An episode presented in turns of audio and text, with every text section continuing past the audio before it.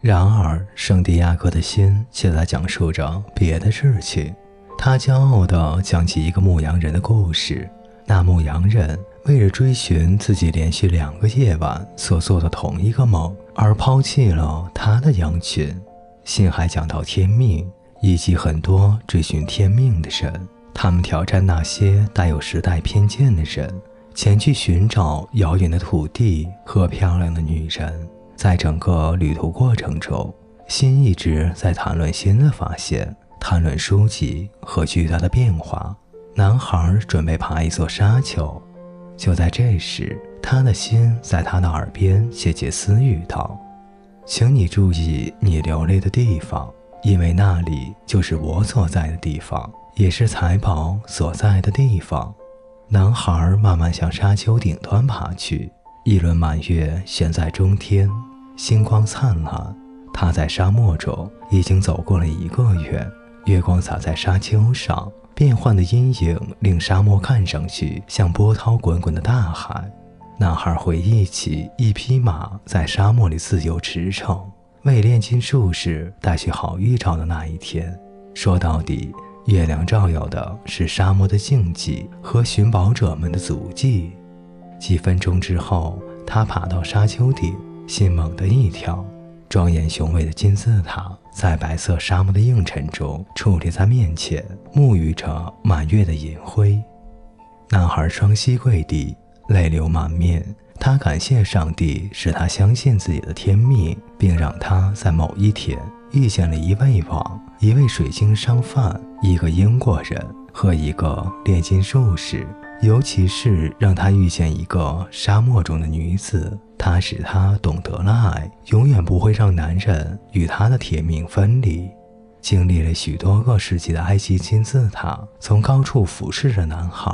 如果他愿意，现在就可以返回绿洲，迎娶法蒂玛，像普通牧羊人一样生活。炼金术士就生活在沙漠里，尽管他通晓世界的语言。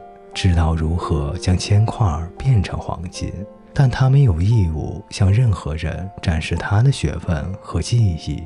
男孩在前去寻找天命的路途中，学会了必须要学的一切，也经历了梦想经历的一切。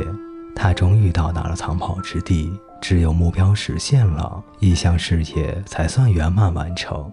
在这里，在这座沙丘上，男孩流下了眼泪。他低下头，只见泪水滚落的地方有一只金龟子爬过。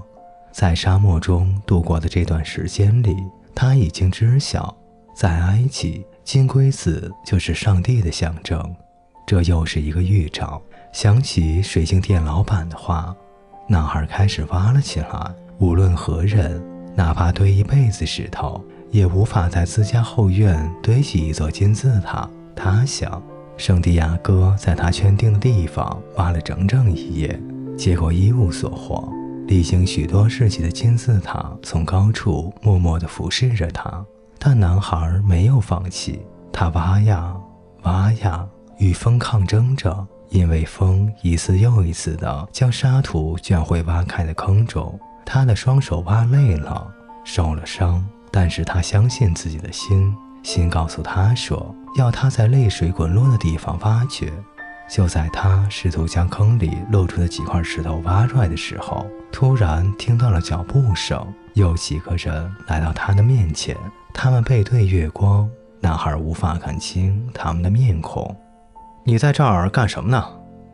其中一个人问道。男孩没有回答，他感到很害怕，他就要挖到财宝了。所以才感到害怕。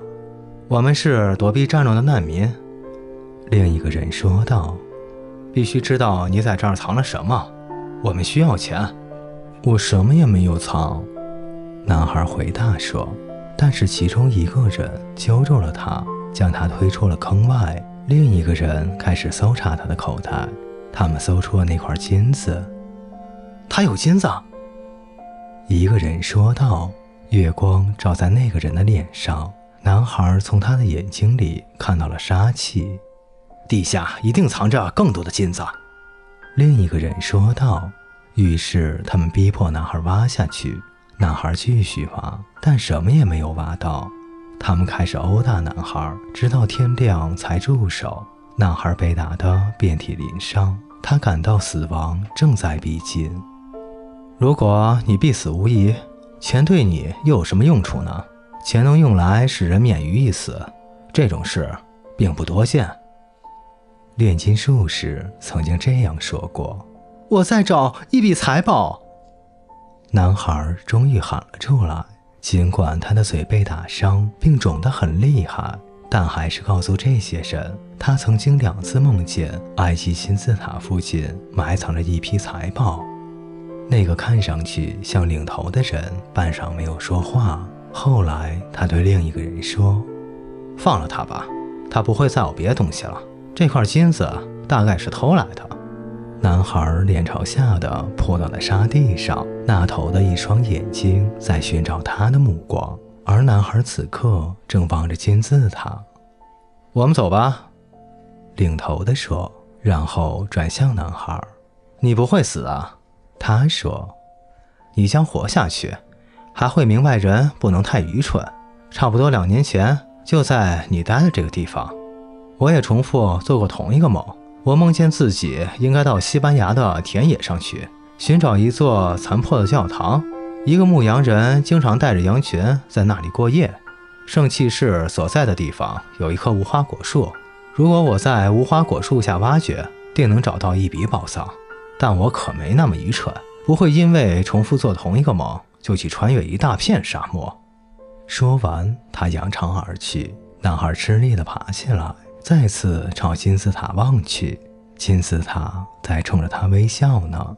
而他对金字塔也报以微笑，心中无比幸福。他已经找到财宝了。